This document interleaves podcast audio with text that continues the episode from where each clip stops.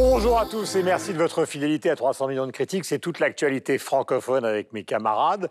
Nous sommes avec Sylvestre de Fontaine et nous retrouverons les autres euh, donc euh, dans un instant. Nous sommes dans un endroit absolument exceptionnel puisque nous sommes d'abord à Versailles avec son maire que je salue. Bonjour, et merci d'être avec nous. Nous sommes au théâtre donc euh, au théâtre Montancier qui est un théâtre qui a été inauguré par Louis XVI et Marie-Antoinette donc vous le savez au cœur du XVIIIe siècle. Et avec Sylvestre, nous allons vous poser, Monsieur le maire, d'abord. Merci d'être avec nous, François de Mazière. Quelques questions concernant, parce que nous sommes une émission particulière, parce qu'elle est diffusée dans le monde entier. Alors tout le monde sait que, évidemment, Versailles, c'est un château, c'est ce grand siècle qu'on nous enseigne, mais est-ce qu'on peut donner une image de Versailles qui serait du Versailles contemporain à tous ceux qui nous regardent ce soir à l'autre bout du monde? Bien, je dirais que Versailles, si vous voulez, c'est une ville qui inspire les créateurs. Et ça le reste aujourd'hui au XXIe siècle. Versailles, c'est comme un terreau fertile. Ça a été la grande ville euh, culturelle du XVIIe et du XVIIIe. Voilà. Euh, la ville du roi Soleil, mais aussi de tous ces artistes merveilleux. Et aujourd'hui, finalement, euh, quand vous êtes artiste, que vous venez dans cette ville, vous êtes comme imprégné par cette histoire qui est derrière vous. Hmm. Et donc, ça vous pousse à la création. D'abord, il y a une chose essentielle, c'est qu'il y a une ville qui est belle. Vous avez ces immenses avenues merveilleuses, l'avenue de Saint-Cloud, l'avenue de Paris, l'avenue de Sceaux ce qu'on appelle le célèbre trident qui arrive sur le château de Versailles. Mhm. Et vous avez là cette espèce de, grandeur qui, s'impose à vous. Et à côté, vous avez au contraire euh, toutes ces petites délicatesses de l'architecture du XVIIIe. Vous avez les bosquets du parc du château. Et vous avez ce sentiment que là, vraiment, vous êtes inspiré. Voilà, ça reste une ville de créateurs. Voilà, avec cette statue équestre, avec les grandes expositions d'art contemporain qui ont été installées depuis un certain nombre d'années à l'intérieur euh, euh, du château. Je sais que vous, la culture, ça vous concerne plus particulièrement parce qu'au-delà du statut de maire et donc d'élu, ça a été une grande partie de votre carrière. Oui, effectivement, j'ai eu cette chance, si vous voulez, d'avoir des expériences culturelles intéressantes.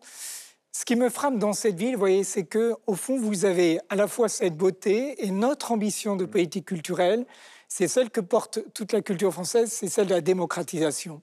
C'est-à-dire cette volonté que la culture aille dans tous nos quartiers. Versailles est une ville avec quartier historique au centre. Vous avez aussi des quartiers sociaux qui ont été construits les années 50, 60. Et j'ai créé un festival qui s'appelle Molière. À Versailles, ça devait être Molière, ça s'imposait. Et ce festival, il a justement pour ambition, si vous voulez, d'abord d'aller vers les jeunes créateurs. Nous avons beaucoup de troupes en résidence ici, et d'aller aussi vers tout le monde. Et donc, on a commencé par euh, ce qu'était Molière à ses débuts, c'est-à-dire avec la charrette de Molière. À l'époque, c'était Francis Perrin qui dirigeait ce théâtre. Et je lui avais demandé, écoute Francis, est-ce que tu... C'est un théâtre de la ville. Hein. C'est un théâtre de la ville. C'est un théâtre municipal, ce petit bijou 18e, c'est un théâtre de la ville. Et il est allé sur sa charrette dans tous les quartiers jouer les, farces de Molière. Ces farces, elles s'adressent à tous les publics.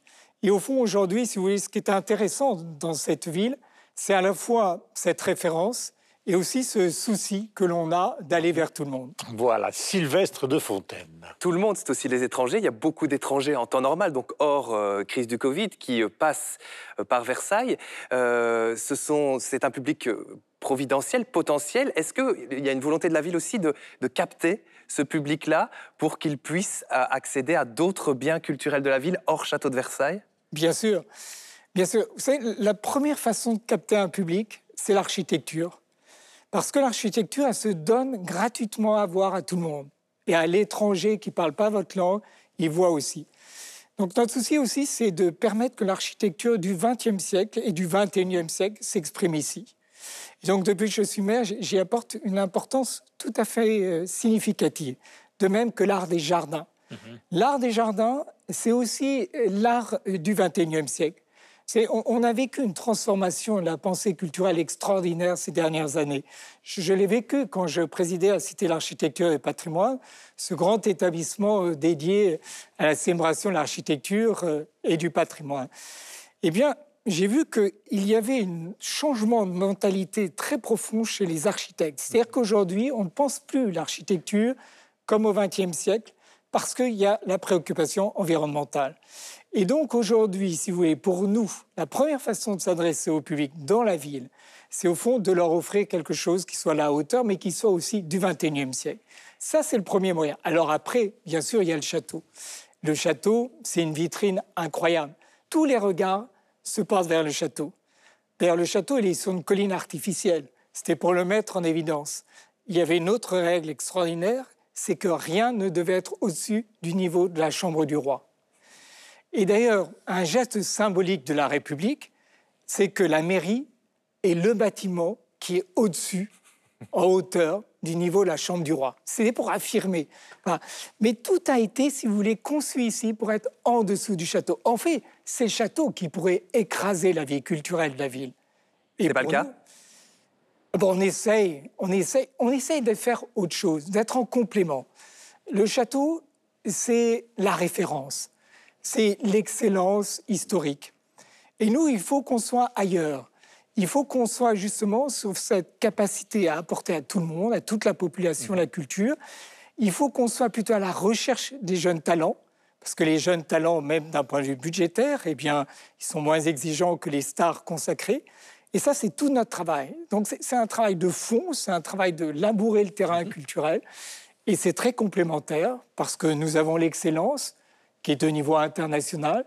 Et nous avons ce terrain que, que nous travaillons au quotidien avec ces jeunes qui émergent. Et c'est ça notre ADN. Voilà, nous sommes au théâtre Montancier. L'émission donc euh, commence. Nous étions ravis de vous recevoir. Euh, François de Mazière, nous allons parler évidemment pendant tout au long de notre présence ici de la vie culturelle à Versailles, mais de tous les aspects de la culture francophone. Avec Sylvestre, nous allons retrouver nos petits camarades. Et n'oubliez pas cette phrase de Louis XIV qui est un peu la mienne L'État, c'est moi. À tout de suite, le sommet. Les impatientes de Jaili Amadou Amal a séduit toute l'équipe qui va vous expliquer pourquoi. En 2002, quelqu'un m'a dit son premier disque s'était écoulé à plus de 2 millions d'exemplaires. Quelques années et quelques albums plus tard, Carla Bruni renoue avec la veine intimiste de ses débuts et nous l'avons écoutée. Nous évoquerons une série disponible gratuitement en télé à la demande sur la plateforme TV5 Monde. Elle s'intitule Wara. Vous le savez, depuis le début de la pandémie, nous sommes privés de la présence de nos amis québécois. Pour pallier ce manque, nous avons décidé d'enregistrer chaque semaine avec eux une carte postale culturelle du Québec. Cette semaine, elle nous sera envoyée par Mathieu Dugal. 300 millions de critiques, c'est tout de suite. Voilà, après le sommaire, nous enchaînons avec euh, nos invités, ou plutôt les chroniqueurs que vous aimez, comme toutes les semaines. Ma chère Denise Epoté, bonjour. Qui représente TV5 Monde Moi, je suis tout à fait modestement Louis XIV.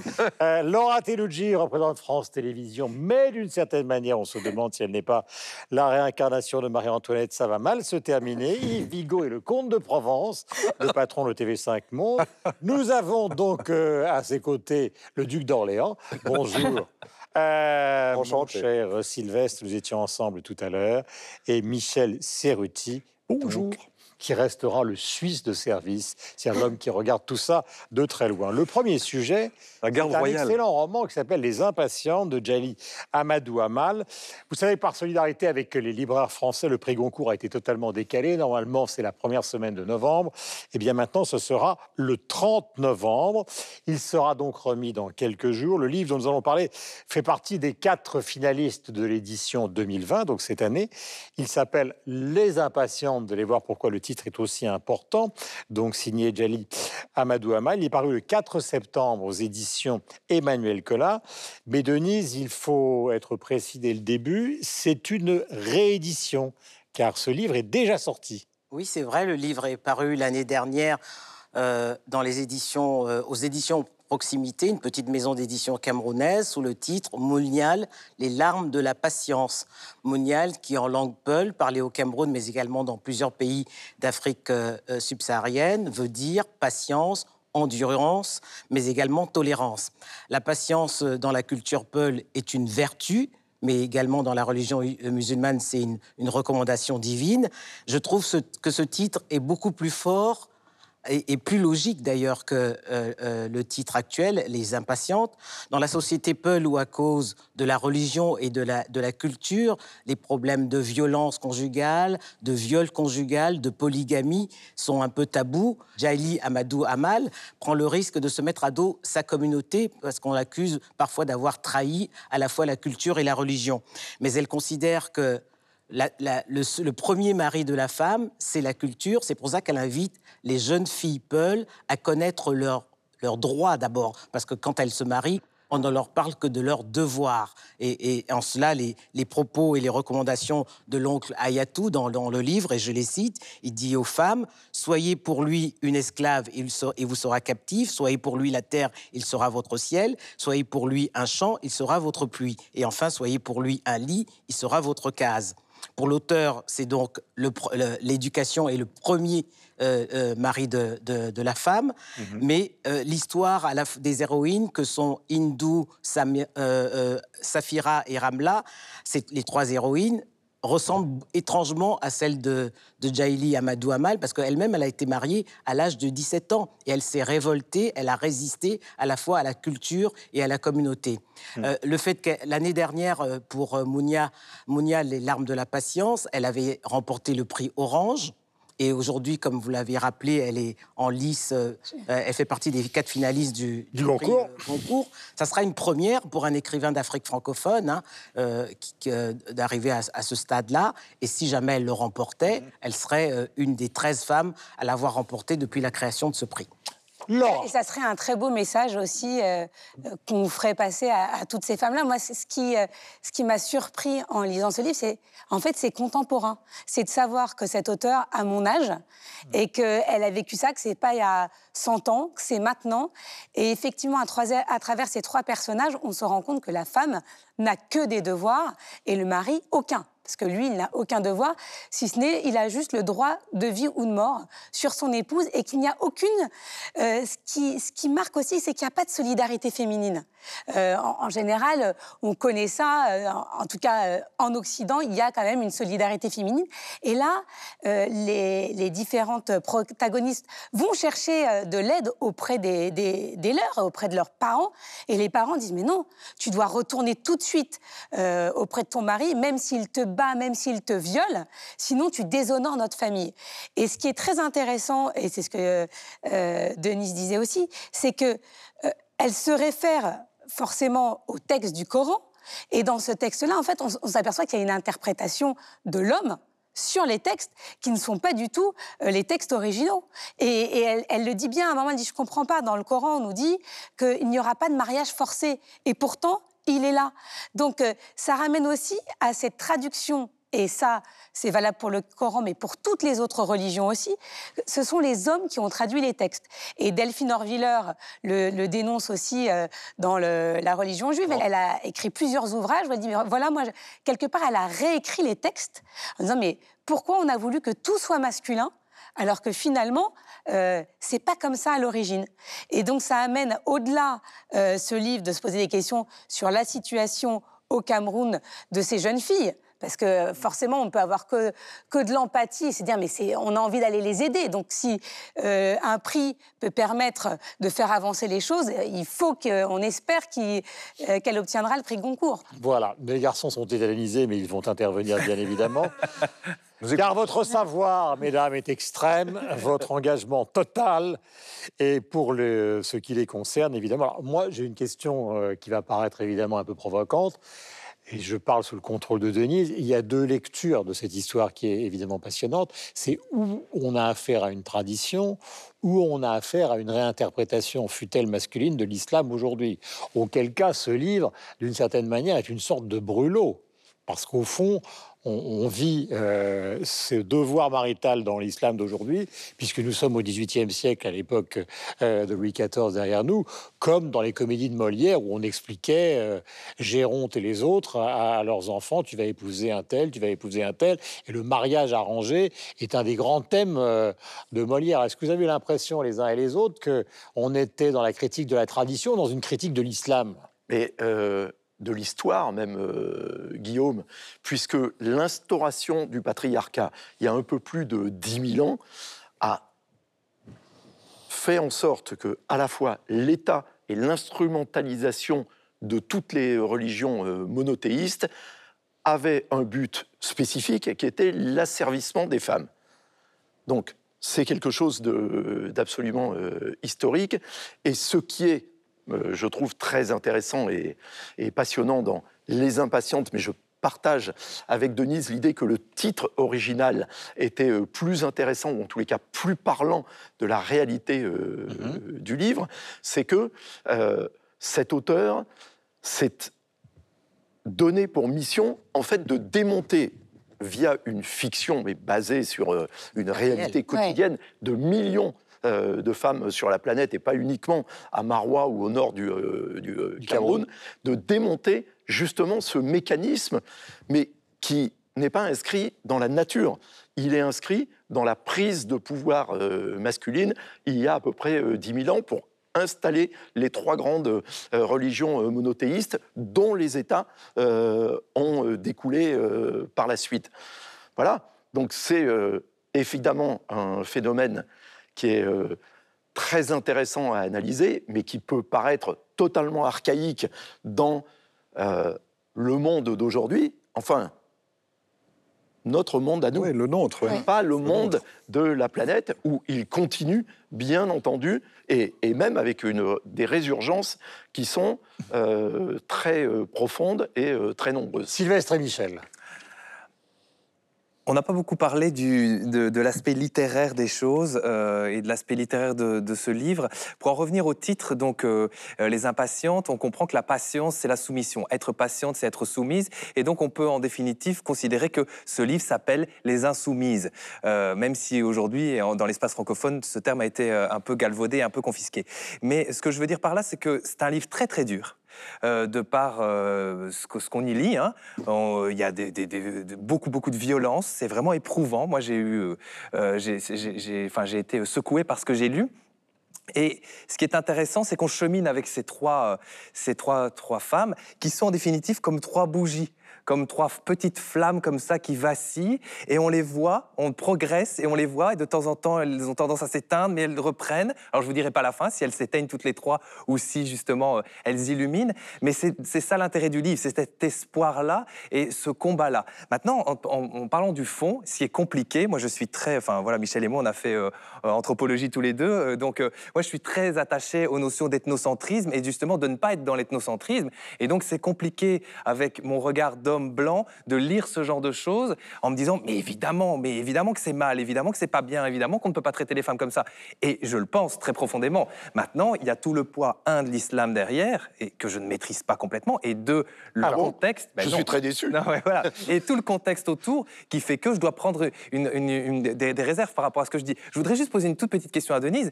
Euh, comment ce livre est-il perçu dans l'espace euh, euh, camerounais et dans l'espace musulman en Afrique? Alors, une petite réponse rapide. Pardon, Denise, car il faut que Michel s'exprime. Il nous reste peu de temps. il est très bien perçu par les jeunes filles, très bien perçu, et même par les autorités, parce que, euh, pour la petite histoire, au Cameroun, l'âge légal de mariage pour les petites filles, c'est 15 ans. Ce n'est plus 13 ans, et pour les garçons, c'est 18 ans. Donc, et on voit bien que même Jaili, Amadou Amal, quand son livre est paru euh, l'année dernière, elle a été accompagnée par les autorités pour pouvoir faire des lectures dans les écoles pour, sensibiliser les petites filles. Donc, il est très bien perçu, mais le livre est traduit euh, en arabe et au Moyen-Orient, ce n'est pas le, le même accueil qu'il a reçu. Voilà, après le comte de Provence, c'est donc euh, le camarade Serrouti qui va s'exprimer. Lui aussi anthropologue, car nous ne refusons absolument rien sur TV5 Monde. Nous avons deux Lévi-Strauss sur euh, six personnes. Et garde suisse euh, du roi. Non, mais ce, que- ce qui m'a frappé, enfin, parce qu'il m'a frappé, les deux choses qui me sont venues immédiatement à l'esprit lorsque je lisais ce livre, c'était, j'avais l'impression d'assister à une sorte de MeToo de la polygamie dans, ce livre-là, et puis en même temps, c'était euh, l'aspect véritablement concret de cette fameuse maxime latine reprise par Machiavel, diviser pour mieux régner. Vous avez les deux choses là-dedans, vraiment comment les hommes divisent les femmes entre elles pour véritablement asseoir une emprise sur elles.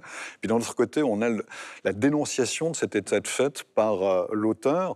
Donc c'est une sorte de MeToo pour dénoncer les abus de, la polygamie. Puis au-delà de ça, je trouve que le livre, il a un véritable intérêt peut-être pour l'occidental ou le regard qu'on peut en avoir, parce qu'il démontre et il démonte aussi tous les mécanismes de pression sociale, d'équilibre familial euh, dans ce genre de, société. Nous l'expliquons bien, ça explique aussi comment les hiérarchies fonctionnent. C'est vrai que souvent, en tant qu'occidental, on a l'impression que l'Afrique... euh, Excusez-moi de le dire comme ça, on a l'impression que c'est une sorte de joyeux bordel, on ne sait pas comment ça fonctionne, alors qu'en réalité c'est extraordinairement codifié, c'est extraordinairement hiérarchisé, chacun a un pouvoir euh, qu'il connaît bien et chacun sait la place qu'il occupe dans la société.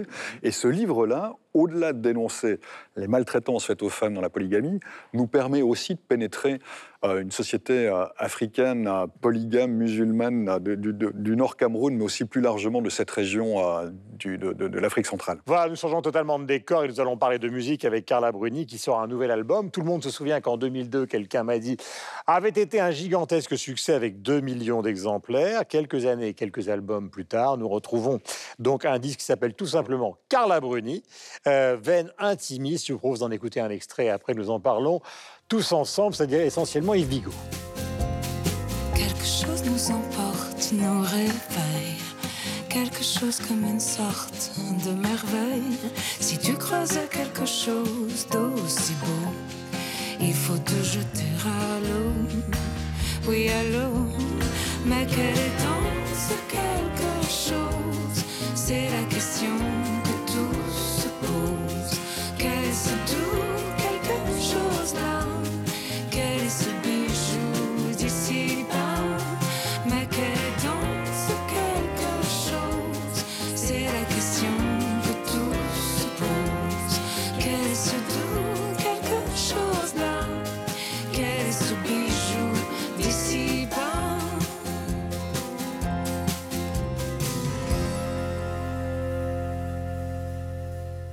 Yves, donc, euh, comment peut-on caractériser cet album? Ah, comme le nouvel album de Carla Bruni. Alors, Carla, elle est exactement à l'inverse de son dont on vient de parler dans le sujet euh, précédent, parce qu'elle est très impatiente euh, et elle n'est absolument pas soumise à quiconque elle peut même incarner ce fameux slogan hein, de Jim Morrison, c'était We want the world and we want it now. Nous voulons le monde et on le veut tout de suite. Euh, c'est une artiste euh, assez magnifique et vous l'avez rappelé, euh, Guillaume, son premier album a été un, vrai marqueur culturel dans la chanson française et au-delà, hein, puisque la moitié de ses ventes se sont effectuées à, à l'étranger. Donc déjà, on savait que c'était une autrice de paroles de talent, puisqu'elle avait notamment écrit des mmh. euh, chansons pour Julien Clerc avant même euh, d'enregistrer euh, elle-même. C'est une excellente chanteuse avec une voix très particulière. Alors ça serait facile de dire une voix à l'italienne, évidemment, mais voilà, dans, dans, un style qu'on a dit un peu proche de Barbara. D'ailleurs, c'est un peu la dérive qu'elle a pris après ce premier album, hein, de se rapprocher peut-être un peu plus euh, du style de, Barbara que sur ce premier album où elle avait vraiment une personnalité euh, extrêmement euh, singulière. Et puis, ben, elle est partagée entre ces trois cultures. Donc, elle est italienne. Mmh. D'ailleurs, elle partage avec sa sœur euh, Valeria Bruni Tedeschi mhm. euh, un duo sur euh, ce nouvel album. Elle avait déjà chanté deux, trois fois en italien, mais assez peu jusque-là. ce qui pose d'ailleurs la question de son rapport hein, à sa culture d'origine, à la mhm. culture italienne. Il y a un titre en anglais et un truc en espagnol. Voilà. Ça, c'est une reprise, la reprise de Paul Ketevas, donc de Janete, Ginette, car c'est une anglaise d'Espagne. Non, c'est pour. Euh, non, non, allez-y. Ceux euh, qui ont oublié un ou deux épisodes. non, non, non, on aime pas un truc, c'est une chanson qui a été un tube mondial, il faut bien le dire. Oui, bien sûr, absolument. Et euh, sa culture française, donc puisque c'est en France qu'elle a fait la plus grande partie de sa carrière de, de top modèle, c'est en français qu'elle est devenue une vedette de la chanson, et puis sa culture, qui est la culture de sa génération, qui est la culture euh, du rock, et qui est donc anglophone. Elle a d'ailleurs enregistré euh, deux albums euh, entièrement en anglais. Donc elle est partagée entre tout ça. Et la problématique de Carla Bruni, c'est de se poser, et moi pour moi, c'est la petite limite de ce nouvel album, c'est étant donné son statut insensé quand même, de ex-première dame, de compagne d'un président de la République, puis ex-président de la République, qui reste un homme politique euh, euh, d'envergure en France, fait que ben, même si Carla est quelqu'un d'extrêmement libre et qu'elle incarne même la liberté de sa génération, il y a sans doute des excès dans les thématiques qu'elle aborde qu'elle ne peut pas euh, s'autoriser, même si elle me dirait le contraire. Mmh. Alors. Et donc, moi, ça me pose la question simplement de ce disque. Elle l'a enregistré avec Albin de la Simone. Donc, c'est de la grande fausse élégance.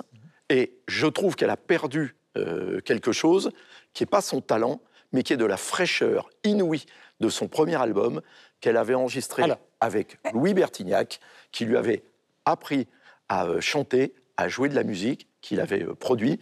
Et je pense qu'en abandonnant euh, Louis Bertignac, Carla Bruni a perdu quelque chose de sa singularité. Elle a invité d'autres compositeurs quand même. Il y a, il y a Julien Clerc, il y a Calogero qui font partie de, de cet Et album-là. C'est pour ça, c'était mieux quand C'était elle vous le- préfériez avec Louis C'était- Bertignac. Bon, alors, Oui, et je Laura, votre avec point de elle-même. Non, point de dit vue, je trouve que c'est un album euh, effectivement très intimiste. Et déjà dans le premier, dans Quelqu'un m'a dit, elle dépeignait euh, les personnes qui l'entourent, comme euh, son premier mari, Raphaël Antoven, qui, à qui elle avait dédié une chanson. Donc là encore, on retrouve ce qui fait euh, sa force, en tout cas sa personnalité dans ses albums, c'est qu'elle dépeint des situations qu'elle vit. Et ça, on, on ressent, je trouve quand même, euh, une certaine sincérité. Elle parle effectivement de son mari dans Oui. une chanson qui s'appelle Le garçon triste, où elle nous dévoile un, un aspect de sa personnalité. En tout cas, elle, elle fait qu'on peut avoir une certaine tendresse pour lui. Et il y a une chanson, moi, qui m'a marquée, qui s'appelle La chambre vide, parce qu'elle a un grand-fils qu'elle a eu de son premier mariage, euh, qui est parti de la maison, euh, qui vole de ses propres ailes. Elle parle du syndrome du nid vide. Et donc là, euh, voilà, donc elle met aussi beaucoup euh, de son vécu euh, dans, dans cet album.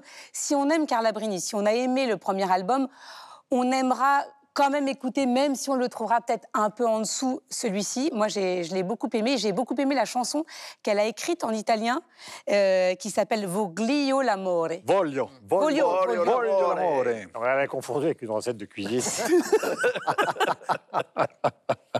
Ne vous moquez pas, s'il vous plaît. non, mais c'est je ne trouve pas. Non, non, je- non, je- Je je- suis pardon, Louis XIV. parle pas merde. Oui, c'est vrai, c'est vrai, c'est vrai. Ça, c'est moi. C'est pas moi qui l'ai inventé, quand même. C'est une citation. Pardonne-moi. Michel. Parce que d'habitude, le Suisse termine et là, le Suisse va embrayer. C'est vrai qu'elle a une voix qui est singulière, le disait Yves, mais qui est assez extraordinaire dans ce côté intimiste, ce côté euh, fragile, ce côté feulé parfois, ce côté un peu rauque, qui a nul autre pareil et qui fait toute sa personnalité, qui était voilà, une véritable surprise sur le premier album. Quelqu'un m'a dit, qui nous avait comme ça tous euh, frappés, qu'elle reprend ici avec, euh, avec peut-être un tout petit peu moins de cette originalité, de cette personnalité qu'il y avait dans le premier album, mais qui continue de fonctionner. Et comme elle n'aligne pas des disques toutes les années, quand bien même on se Ah, retrouve dans un... Ça fait sept ans qu'elle n'en avait pas Non, fait. mais comme on se re- justement, comme il y a un espace entre différents disques en tant qu'auditeur, c'est vrai que quand bien même elle reste dans des univers qui sont très cohérents, qui sont assez similaires, on n'a pas l'impression nécessairement de toujours assister à quelque chose qui est de l'ordre de la redite, même si on est vraiment dans un univers qui est très proche. Donc il y a à la fois une sorte de savoir-faire au niveau de la grille harmonique qui fait qu'on sait ce qui va arriver et qui nous prend, et du coup on a la mélodie en tête avant même qu'elle soit terminée. Ou alors si vous aimez les surprises, c'est peut-être un tout petit peu bateau et puis c'est un petit peu difficile à écouter. Alors, ce sera sauvé. Denis. Alors moi, de tous les albums de Carla Bruni, c'est le seul que j'ai écouté intégralement. Et j'ai surtout aimé euh, deux chansons, celle, le duo avec sa sœur, dont parlait Yves, en, en italien, et puis la, la reprise de, de cette chanson euh, célèbre euh, en espagnol, Porquete Basse. Et je crois que le compositeur espagnol, euh, qui s'appelle, je crois, José Luis Perales, appréciera cette, cette interprétation. Interprétation.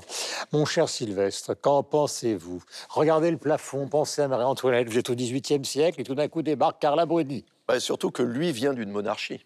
En plus. En plus, Attention. Euh, alors, je suis incapable de vous dire ce qu'elle chante, Carla Bruni. Euh, je ne me suis pas attardé sur les textes. Enfin, si, je les ai entendus, je les- mais je ne les ai pas vraiment écoutés. Euh, Carla Bruni, pour moi, c'est comme une tasse de thé euh, un dimanche euh, pluvieux, ou c'est comme un bain chaud. Je m'interroge pas en, en me demandant ce qu'il y a dans mon thé. Je m'interroge du bien alors. Oui, co- complètement. Je m'interroge pas en me disant qu'est-ce qu'il y a dans mes salles de bain, comme, quelle est la composition. Mais c'est hyper agréable. C'est comme une espèce de bulle. C'est comme euh, vraiment, j'allais dire, c'est alors c'est presque un disque de, de confinement, mais c'est un disque qui fait beaucoup de bien, dans lequel on s'immerge. On a l'impression qu'elle chante dans, dans- dans notre salon, qu'elle est là à côté de nous, au coin du feu, en train de jouer. Sa voix se mêle excessivement bien à l'instrumentation. Il faut dire qu'Albin de la Simone, il a travaillé avec Souchon d'un côté, Kerenan de l'autre, et donc on peut trouver effectivement euh, des, cousinages dans, l'approche euh, de, ce disque de Carla Bruni. Donc c'est un disque excessivement bon, je trouve, même si je suis pas excessivement fan de Carla Bruni, je, vous l'avoue. J'ai l'impression qu'elle chante effectivement pas le bottin, mais toujours un peu la même chose, toujours un peu son mari, toujours un peu euh, l'amour, voilà. Euh, vous avez écouté les paroles Un grand amour. hey, une oreille. Donc je peux évidemment vous dire ce qu'il y a dedans, mais il n'y a rien qui m'a frappé en termes de texte où je me dis pas. Je pourrais vous parler des, des, textes de Gainsbourg, par exemple, qui sont frappants les uns après les autres. Là, pour moi, c'est pas le cas. Mais c'est un ensemble qui fait que, effectivement, on l'écoute du début jusqu'à la fin. Je comprends vraiment Denise qui dit bah, c'est le premier disque que j'ai écouté du début jusqu'à la fin. C'est vrai que c'est excessivement bien fait. Euh, J'allais dire, et, et, dans le sens noble du terme, c'est sans prétention. Elle ne, elle ne, révolutionne rien, elle ne chante pas, elle ne change pas sa voix, elle susurre, mais c'est hyper, hyper, hyper bien. Je trouve que c'est excessivement bien. Mais ce qu'on ce qu peut euh, oui, oui, oui, juste oui. en conclusion, c'est que c'est une vraie grande artiste, euh, Carla Bruni. La question pouvait être posée parce que ouais. son métier précédent et puis euh, son, euh, son, statut euh, marital peuvent faire qu'on se pose des questions. Euh, même si elle n'est pas la première dame euh, au monde à être la seule à faire carrière dans la chanson. Ah oui, la femme du président car chinois. c'est le cas, la femme de... L'ancienne président du Gabon, la femme et bien sûr, Patience. Patience Dabani, oui. Bien sûr, et du euh, euh, président euh, nord-coréen ainsi que du président sud-coréen sont toutes des, euh, des chanteuses. D'où l'intérêt d'écouter 300 millions de critiques. Vous n'êtes seul à connaître exactement la géopolitique des premières dames qui chantent. Mais non, mais bah, c'est très, c'est mais, non, mais c'est très important. Attendez. Et c'est lié au sujet précédent. Mais attendez, euh, mais bien évidemment. Euh, vous le savez, depuis le début de la pandémie, de la Covid-19, nous sommes privés de la présence de nos amis québécois. Pour pallier ce manque, nous avons décidé d'enregistrer, vous savez car vous nous suivez avec passion chaque semaine, avec eux une carte postale culturelle donc du Québec. Cette semaine, elle nous est envoyée par l'irremplaçable Mathieu Dugal et c'est Isabelle Siri, notre bien-aimée productrice, comme dirait Jacques Lang, bien-aimée productrice, qui l'a réceptionnée pour vous. Et oui, cher Guillaume, euh, effectivement, notre carte postale culturelle du Québec, et c'est avec un grand bonheur, un grand plaisir euh, que nous retrouvons Mathieu Dugal. Mathieu, ça fait extrêmement longtemps qu'on ne vous a pas vu ici, comme on dit ici, en présentiel. Et franchement, on doit avouer, vous nous manquez vraiment beaucoup. Comment ça se passe du côté de chez vous? Bien, ça se passe euh, quand même relativement euh, très bien à Montréal. Euh, On essaie de, évidemment de composer avec notre, notre pandémie, notre COVID à nous. Ça va être un hiver qui va être très long. Il va se mettre à faire froid. Il fait déjà très noir. Donc, c'est ça. C'est une déclinaison, disons, euh, canadienne, québécoise de ce qui nous touche toutes et tous euh, partout autour euh, du globe. Bref, on se croise les doigts, on plie les chines, puis on va passer l'hiver. Alors pour passer l'hiver, justement, il va être indispensable de se nourrir de culture et je crois que vous avez choisi de nous parler musique aujourd'hui. Oui, je voudrais vous parler d'un secret très bien gardé de la scène électronique de Montréal. Et comme c'est souvent le cas avec ces musiciennes-là, ces musiciens-là, euh, ce sont des gens qui sont davantage connus euh, à l'extérieur euh, du Québec, du Canada. Et Mary Davidson en est un très bon exemple. Mary Davidson, c'est une musicienne électronique qui écume les scènes internationales depuis plus d'une dizaine d'années. Elle a déjà euh, quatre albums à son actif, des albums de musique électronique.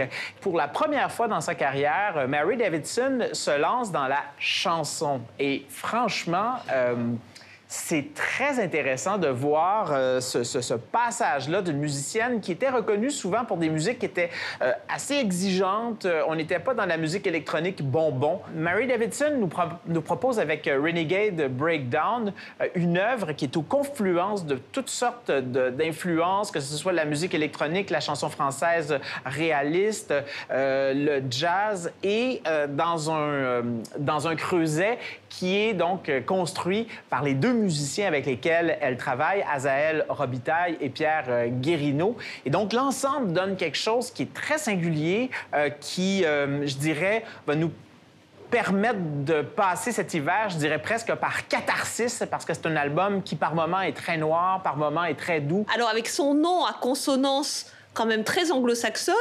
Euh, et, le titre de l'album, il y, a quand même quelque chose de francophone dedans? Oui, Mary Davidson euh, parle français, euh, c'est une fille de Montréal. euh, il y a des chansons en français d'ailleurs là-dessus. Et ce qui se fait, c'est ce qui fait aussi la force de cet album-là, parce qu'on retrouve de tout. On retrouve donc des influences de musique électronique des années 80, euh, vraiment très typées. On retrouve aussi une influence de, chansons françaises, parce que quelques chansons sont en français sur cet album. C'est un album aussi qui est influencé euh, par, euh, disons, un rock plus alternatif et fait référence notamment aux Carpenters sur euh, cet album-là. Et c'est vraiment intéressant de voir comment ces mondes-là donc s'entrechoquent et c'est un album qui pourrait paraître a priori très déroutant, mais en même temps, on voit vraiment la représentation, je dirais aussi, de ce l'ADN de Montréal, qui est une ville où il y a une grande minorité euh, anglophone, euh, une ville aussi qui est un, creuset de musique électronique très reconnu dans le monde. Et donc, Mary Davidson euh, récupère ces influences-là et réussit à en faire un tout qui est, ma foi, assez bien rendu sur Renegade Breakdown. Bah, écoutez, c'est avec impatience que j'attends d'être rentrée pour euh, télécharger cet album. Je suppose qu'il est disponible sur toutes les plateformes de streaming légales et euh, de téléchargement, pardon, euh, légal. Et Oui. on vous retrouve avec plaisir la semaine prochaine, Mathieu. Merci beaucoup de l'invitation et j'ai vraiment très hâte de vous voir, comme vous le disiez, euh, en présentiel. Oui, bye bye. Autre sujet, la série dont nous allons parler est disponible gratuitement en télé à la demande sur l'excellente plateforme TV5 Monde Plus. Elle s'intitule Wara. Saluée par la critique et déjà plébiscitée donc par les téléspectateurs, elle nous plonge dans les coulisses d'élections locales en Afrique, dans un pays fictif. Ça a été tourné au Sénégal. Je propose d'en regarder la bande-annonce avant que nous n'en parlions. Cet enregistrement est une confession. Je suis revenu à Tanasanga pour régler mes comptes du passé et en faire profiter toutes les femmes de ce pays.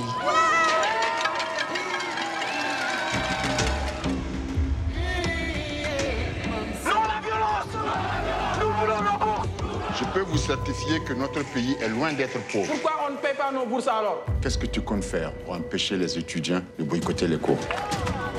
Ne nous laissons pas berner par ces belles paroles. Regardez, c'est un piège. Il y a le conseil municipal qui nous regarde. Docteur Mariam Sugar, vous êtes en état d'arrestation. La police vient d'arrêter la professeure Mariam Chougo en plein cours. Je veux juste que tu sois mon avocat. Gambo, vous vous dispersez là Je ne comprends pas pourquoi tu t'obstines à refuser de la défendre. Je n'ai pas à défendre des criminels. Vous devez passer à l'acte, professeur Wara. Vous n'avez pas remarqué que les affaires de la ville se trament entre amis? Moi, je vous le dis, le seul moyen de combattre la corruption, c'est de la légaliser. Oui On va se battre. Tous les deux. On reste. Moutariwara vient de prendre la tête de l'UPLD. La petite est dans le coup. Ce sont eux tes adversaires. On a des preuves. Pour attaquer un système tentaculaire qui nous dépasse. Oui, qu'est-ce que tu as à peine Tout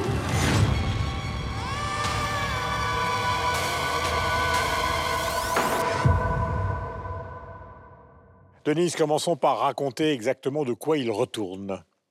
Alors, euh, à l'occasion d'élections municipales euh, anticipées, euh, Moutari Ouara, qui est un professeur de droit constitutionnel, adulé par ses étudiants, et une étudiante, Aïcha Diallo, décident d'aller à la conquête de la mairie de la ville de Tanasanga. Pour l'étudiante à la tête d'un mouvement de jeunes, s'avère être une opposante farouche. Elle deviendra d'ailleurs la directrice de campagne de, son professeur, charismatique, qui réussit à gagner, euh, à faire gagner aux jeunes la, la mairie de cette ville. C'est une série politique avec un très beau casting euh, panafricain. Et il est question de l'engagement des jeunes, d'une part, et de lutte intergénérationnelle. Et c'est une belle photographie de la situation politique du continent aujourd'hui, où la, la majorité des pays francophones fêtent le 60e anniversaire de leur accession à l'indépendance. Aujourd'hui, on sent qu'il y a une lutte entre les caciques qui s'accrochent au pouvoir et les jeunes qui veulent aller à la conquête du pouvoir pour changer les choses. Et c'est peut-être l'occasion également ici de, de, rendre, de rendre hommage à, l'auteur de cette série qui est décédé au mois d'août. C'est un auteur euh, nigérien, il s'appelle Mag- Ma- Magaji Issoufa Sani. Et euh, pour une première fois, cette série panafricaine a reçu le financement euh, du CNC et de, de l'AFD, ce qui veut dire aussi que c'était donc un projet de qualité. Voilà, et sur la plateforme de TV5 Monde Plus, c'est une série qui est tournée dans des conditions extrêmement modernes, le cinéma d'aujourd'hui. Euh, Yves, et c'est un succès. Parce que c'est très important. Oui, bien sûr, d'autant que euh, le but de cette série, c'est comme euh, Denise le disait euh, très bien, c'est de montrer l'Afrique d'aujourd'hui et dans des thématiques qui ne sont pas habituellement euh, traitées dans les autres euh, séries africaines, puisque cette jeunesse qui veut changer les choses, qui veut plus de démocratie, euh, notamment qui veut avoir le droit à la parole, ben, ça évoque les euh, mouvements comme le ballet citoyen au Burkina ou Il y en a marre au Sénégal. Voilà, il y en a marre, ça me suffit, euh, etc. Et c'est traité euh, de manière euh, moderne, avec des gros moyens, grâce effectivement à un financement euh, très important de cette série. hein. C'est tourné avec des drones, avec des hélicoptères, etc., avec un, un casting qui a une interprétation qui, à la fois, reste africaine, donc est euh, authentique, mais qui, en même temps, euh, cadre avec nos habitudes euh, à nous. Et ce ton ne nous apparaît pas décalé dans Ouara en particulier. Euh, de Fontaine, Sylvestre.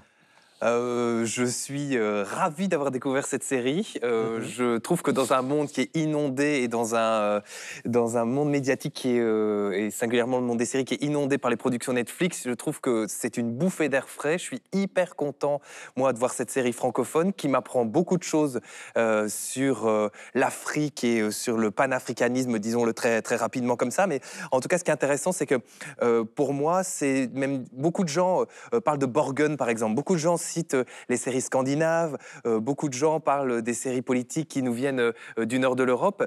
Eh bien, ici, on a cet équivalent-là qui se situe sur le continent africain. Et ce qui est intéressant, c'est que c'est une série qui peut être aussi vue avec euh, une visée universaliste parce que des, aspirations de la jeunesse, il y en a partout, euh, dans tous les pays, à des degrés divers, évidemment, euh, mais avec assez, j'allais dire, de, décalage et assez d'exotisme, mais l'exotisme, il est aussi avec les séries scandinaves, pour que ce côté universel passe et passe super bien. C'est un, c'est un mélange de thriller politique, c'est un mélange de, euh, de, Portrait social. de, de portrait social, et il y a un peu de soap opéra euh, euh, derrière, de, de bonne aloi, par petites touches. Donc je trouve que c'est vraiment, vraiment intéressant. J'ai envie de voir la saison 2, j'ai envie de voir la saison 3. Elle est commandée. hein, ah, mais super, magnifique. Mais moi, j'ai envie de- de- d'évoluer avec ces personnages qui sont excessivement attachants, qui sont hyper bien dessinés, hyper bien joués. Vraiment, c'est une série que je recommande. Euh, comme je recommande, mais je l'ai déjà dit ici, donc euh, In Tempore Not Suspecto, euh, le- la, la- la- la- la- la plateforme TV5 Plus Monde qui me fait découvrir justement ce genre de série que je n'aurais pas pu voir ailleurs. Est-ce que ça marche en Afrique, Denise, avant que Michel donne son point de vue? C'est un succès en Afrique. Boum. Voilà. Mais c'est un succès, ça va être un succès partout.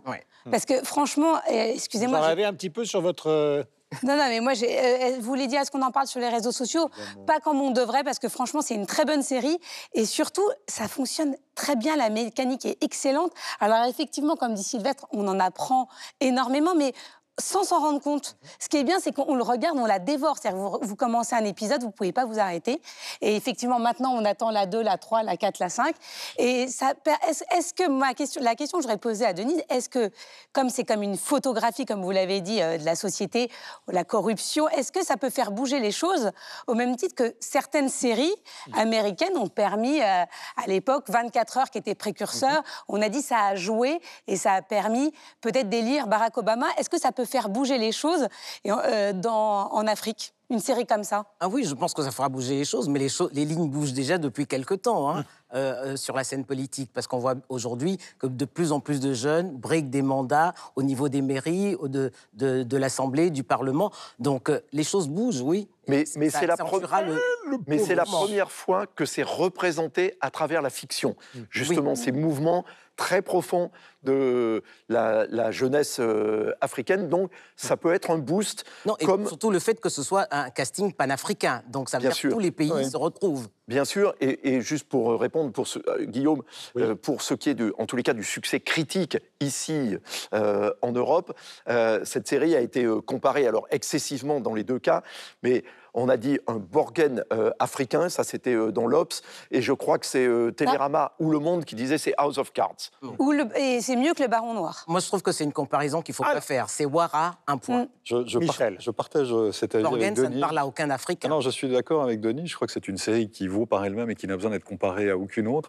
Je vais être très bref parce que je crois que l'essentiel a, a été dit. Je trouve que c'est bien écrit, c'est bien joué, c'est bien monté, c'est voilà.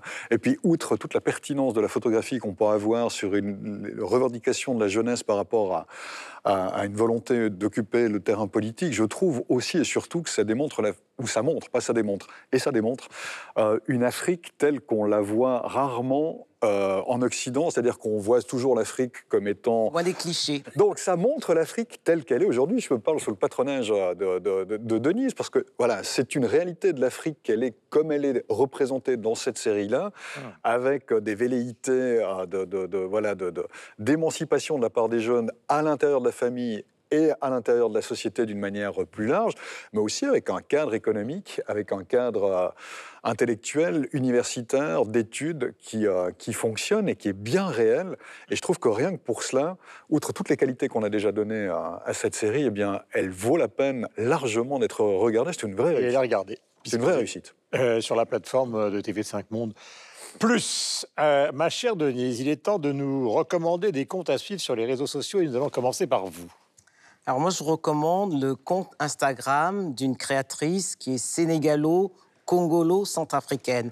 Elle s'appelle Sarah Diouf. Elle a connu une ascension fulgurante depuis qu'elle habille des stars comme Naomi Campbell et puis Alicia Keys. Et puis c'est elle également qui a habillé euh, Beyoncé quand elle a tourné son clip euh, sur le roi lion.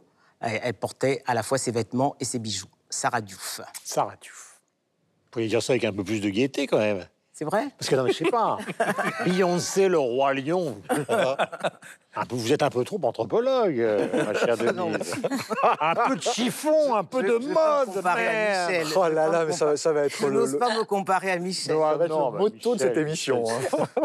C'est le Lévi-Strauss du Valais. Alors, Je veux bien. Je Vaud. veux bien. Si c'était Euh, Michel, vous avez un petit compte à nous Ben oui, oui, oui, moi je vous, je vous encourage à aller sur le compte Instagram d'une merveilleuse chanteuse, Elina Douni. Douli, C'est oui. une merveilleuse chanteuse de jazz et musicienne aussi, qui d'ailleurs sort un, un- un album. Et son compte Instagram est euh, régulièrement alimenté euh, des différentes choses qu'elle peut faire. Donc allez-y, Elina Douni. Le comte de Provence a-t-il un compte Le site internet euh, du Festival du film méditerranéen de Bruxelles, qui fête son 20e anniversaire, cinémamed.be. Et la particularité cette année, vous vous en doutez, c'est que ce euh, festival se tient en ligne, c'est-à-dire que les films sont visibles en ligne et que toute la sélection, tout le processus se passera en ligne. Le duc d'Orléans. Bah, le duc a un compte. Oui. voilà. Ben oui. J'attendais qu'il y ait une répartie, comme ça, dans un théâtre. Et donc, puisque vous avez aimé euh, Wara, et si vous ne l'avez pas déjà vu, et toutes les autres euh, séries africaines coproduites par euh, TV5 Monde, dont notamment en ce moment Coloré, qui est une euh, série qui vient de la République démocratique du Congo, tv5mondeplus.com, c'est gratuit sur le site ou en téléchargeant euh, les applications iOS ou Android. Ma chère Laura, alias Marie-Antoinette, vous étiez là. Avant, avant d'être déchu, je, vous- je voudrais vous dire, j'ai un compte déchu, exceptionnel à vous recommander qui va vous plaire à vous particulièrement, amateurs d'art contemporain. Oui. C'est le compte de Star Solidaire qui organise pour le Téléthon une grande tombola où il y a plus de 80 artistes contemporains qui ont accepté de donner des œuvres originales et non pas des lithographies. Parmi ces artistes, Bernard Venet, Ben, Di Rosa, euh, Brainwash, John Wan, JR, Prune Nourri. Voilà, la liste est longue. Et euh, si vous n'avez pas les moyens d'acquérir ces toiles en temps normal, ben là, pour 10 euros, vous avez la possibilité d'avoir une œuvre d'art chez vous. Et nous arrivons maintenant au terme de cette émission et nous allons poser notre traditionnelle question de fin, qui n'est pas franchement traditionnelle, car à chaque fois, Isabelle Siri, notre bien-aimée productrice, en change. La voici. Euh, Michel, vous allez ouvrir le bal. Quel morceau choisiriez-vous d'envoyer à votre amoureux ou amoureuse pour lui dire combien vous l'aimez crois qu'il est concentré. Alors moi, je vous propose euh, les Rita Mitsuko, les histoires d'un, qu'on connaît aussi comme les histoires d'amour finissent mal en général. Mhm. Sylvestre de Fontaine. Spontanément, je dirais euh, The Power of Love de Frankie Goes to Hollywood, un vieux groupe tombé dans l'oubli qui a commis Ah oui, un morceau bien qui s'appelle sûr. Relax Bien et qui Ah euh, a commis aussi ce morceau C'est super francophone comme morceau. Voilà, le pouvoir de l'amour, si vous préférez. Ah. Et là, ça fait trop pénérer les garçons, excusez-moi, mais... euh, hein. Je vois que vous avez des belles références. ah, oui Vous pouvez me le chanter un peu parce que. Est-ce que Carla Bruni aurait pu écrire Le pouvoir de l'amour? Oh oui Bon, elle l'a exercé. Euh, Yves. My love, she speaks like silence without ideals of violence. She doesn't have to say she's faithful. C'est francophone de première bourre, hein. Like ice, like fire. Bob Dylan. Voilà. Évidemment, puisqu'effectivement, Yves, vous le savez, est un grand fan de Bob Dylan. Ma chère Laura. Moi, j'ai choisi une chanson française. Parce qu'après deux Euh, versions bon, euh, anglophones, euh, c'est une chanson d'Aznavour. C'est Je t'aime A-I-M-E, qui est un peu moins connue de son répertoire, mais qui est une très belle chanson. Ma chère Denise. Alors moi, Vous sans... con. Comment?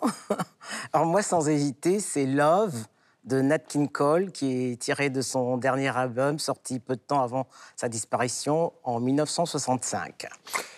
Eh bien, Guillaume, à non, vous. mais, non, mais surtout, ce qui est terrible, c'est que vous y en a trois qui ont choisi des chansons. Mais ça, c'est une de mes préférées, mais c'est, c'est- c'est- vous n'avez pas euh, respecté les règles.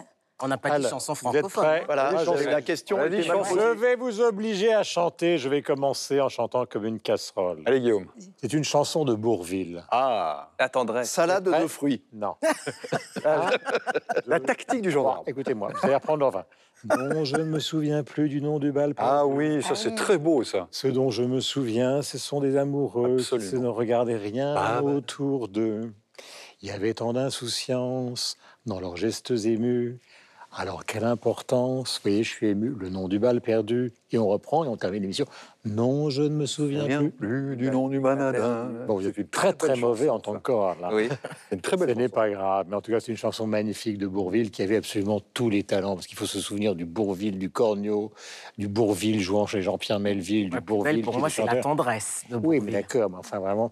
Voilà, c'est une chanson d'amoureux. Et nous pensons à lui comme nous pensons à Aznavour, car finalement, le présent, c'est aussi le passé. C'est pour ça que nous sommes ici au Théâtre Montancier, donc à Versailles, avec beaucoup de plaisir. On se retrouve la semaine prochaine, tous ensemble, ici même. C'était tout juste après la guerre, dans un petit bal qu'avait souffert.